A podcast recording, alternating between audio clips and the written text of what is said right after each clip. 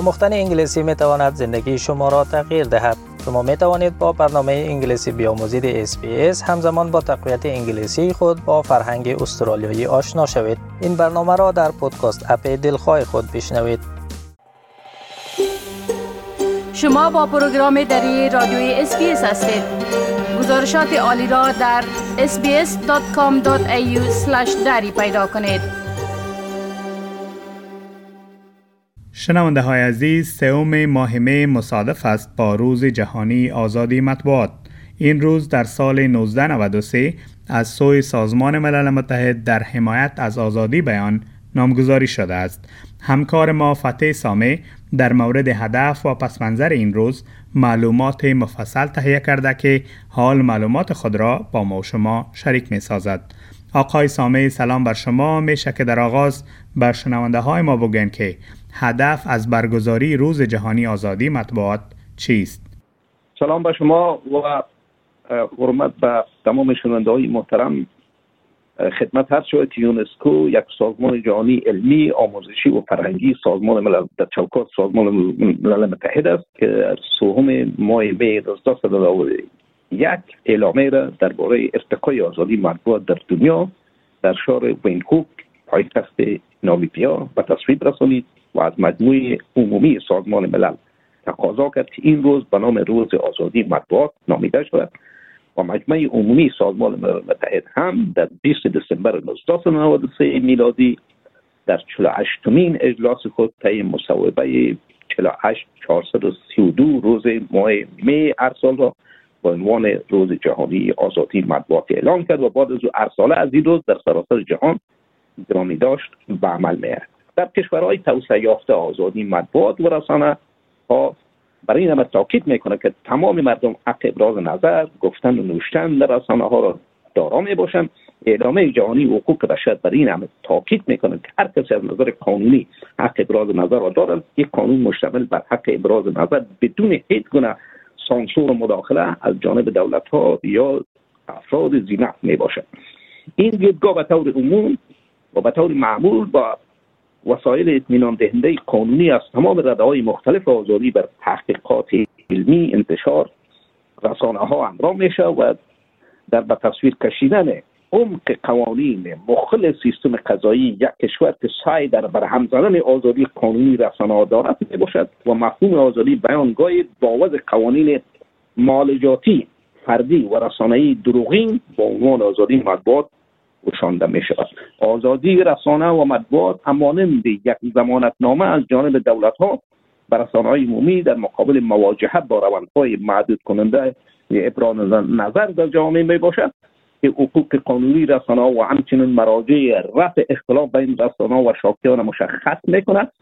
و این حقوق در بسیاری از کشورها به صورت قانونی و در چارچوب قوانین اساسی کشورها تعدیه شده تا از آزادی مطبوعات حمایت به عمل بیاید. البته سوای تعریف های قانونی کشورها بسیاری از مؤسسات غیر دولتی میارها و اصول متفاوت را بر قضاوت درباره میزان آزادی مطبوعات در سراسر جهان رعایت می‌کنند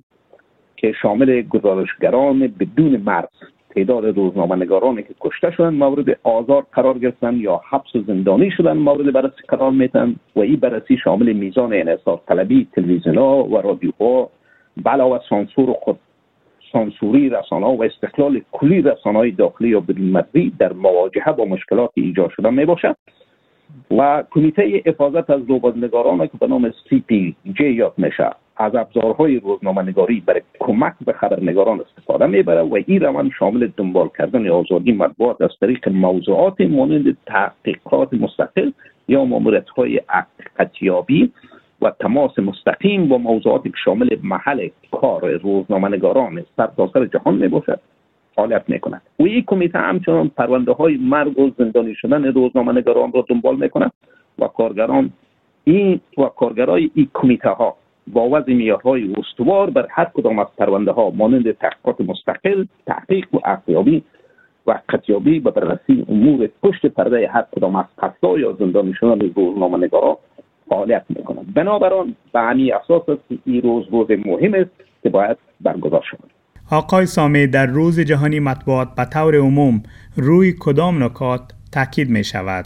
اگر ما کمک نگاهی بکنیم از تاریخچه آزادی مطبوعات خانه آزادی توسط وندون ویلکی انور روزولت جورج فیلد روتی و هوورد بایات و دیگر کسان سال 1941 بنیانگذاری شد و فلسفی وجودی سازمان هم در مقابل با تعدیات نازیا و در او زمان بود اما ماموریت امروزی این سازمان که مدعی است بحث دموکراسی و آزادی در سراسر جهان می باشد و مبارزه با دیکتاتوری های آمریکای مرکزی و چلی و آپارتای در افریقای جنوبی و هزاران جای دیگر مثلا جنگ شوروی در افغانستان تجاوز امریکا در سوره و عراق نسل کشی در بوسنیا و نقض وحشیانه حقوق بشر در کوبا برما چین ایران و غیره و غیره. اینها اصلا باستاب داده میشه این سازمان از مدافعان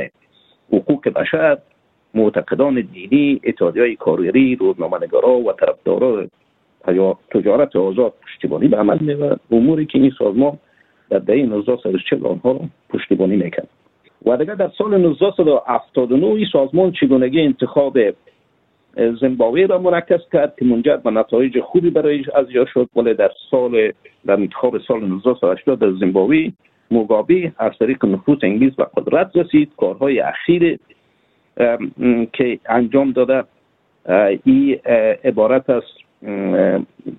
پشتیبانی از قوانین شهروندی در انقلابای سربستان اوکراین قرقستان بوده و این سازمان در اردن تبعیض جنسی علیه زنان مبارزه کرده و در جزایر با جستجوی عدالت به قربان شکنجه کمک کرده و در ازبکستان با نقص وحشیانه حقوق بشر و مبارزه برخواسته. بنابراین به صورت عمومی کارهایی را که اینا انجام میدن آزادی مطبوعات تامین حقوق و همنیت خبرنگاران است. آقای سامه میشه که درباره وضعیت رسانه ها در افغانستان هم معلومات بتین که پس از تسلط طالبان در افغانستان رسانه ها و خبرنگاران در افغانستان در چی وضعیت قرار دارند؟ آزادی بیان مانند همه جای دیگر در افغانستان نیز فراز و های زیاد و مسیر پرپیچ همه داشته در گذشته های دورتر خبرنگاران افغانستان در خط مقدم صفوف مبارزات سیاسی قرار داشتند و در اصلاحات سیاسی فرنگی نقش بارز را بازی کرد. مثلا روزنامه انیس یکی از قدیمی ترین روزنامه افغانستان در 15 سور 1306 یعنی در سال تاسیس رادیو در افغانستان با مسئلت غلام دین انیس آغاز شد و غلام دین انیس از رسانه از رسانه‌گران با که با اعتبار کشور و از مبارزان رای آزادی است بعد از سقوط دولت امان الله خان و جرم آزادی خواهی به زندان افتاد و رسال 1970 جان باخت و بعد از او سرور جویا. مسئولیت انیس با عهده گرفت او هم از مبارزان سیاسی آزادی خواهی بود. در سال 1327 به خاطر فعالیت های سیاسی به زندان افتاد و زود در 1340 درگذشت. در شرایط کنونی افغانستان در چنگال گروه افراطی و متحجر طالبانی افتاده و از آزادی بیان و حتی پوشش گزارش های حوادث تروریستی روزافزون جلوگیری می‌شد افرادگرایی تحجر و تعصب و اعمال غیر انسانی در اداره طالبان انعکاس داده نمی‌شد روزنامه نگارا از ترس جان در حاکمیت گروه تروریستی طالبان که دشمنان آزادی بیان هستند نمی‌توانند حوادث را بازتاب و به مردم و جانیان برسانند. در خط مقاوم مبارزه طاقت فرسا خبرنگاران قرار دارند و از این رو هم خبرنگاران وضعیت دشوار و مسئولیت سنگین خود را درک می‌کنند. و هم به خبرنگاران خود ما با عنوان سنگرداران و مبارزان رای آزادی احترام باید بگذاریم. سال گذشته متاسفانه خطرناکترین سال برای افغانستان بود که تعداد 20 تن از خبرنگاران و کارکنان رسانه قربانی شدند. و موارد زیاد دیگر تعبیر و خشونت علیه خبرنگاران ما مشاهده می‌کنیم. مطبوعات و خبرنگاران اکنون نیز با مشکلات زیاد مواجه هستند. چالش خشونت ناامنی در راس اما مشکلاتشان قرار دارد. از جانب نیروهای دولتی اعمال میشه در کنار همه این مشکلات اداره خودساخته امارت طالبانی همواره و به طور عمدی عمدی موقف منفی در قبال آزادی بیان داشتن و از نگاه پالیسی و رویکردهای اصلی و اجراعات رسمی همواره ضدیت جدی با آزادی بیان و رشد رسانه متاسفانه داشتن و حالت خوبی ندارند آقای فتح سامه تشکر از این معلوماتتان. روز خوش داشته باشین. همچنان شما تشکر. خدا حافظ می خواهید این گناه گزارش ها را بیشتر بشنوید؟ با این گزارشات از طریق اپل پادکاست، گوگل پادکاست، Spotify و یا هر جایی که پادکاستتان را می گیرید گوش دهید.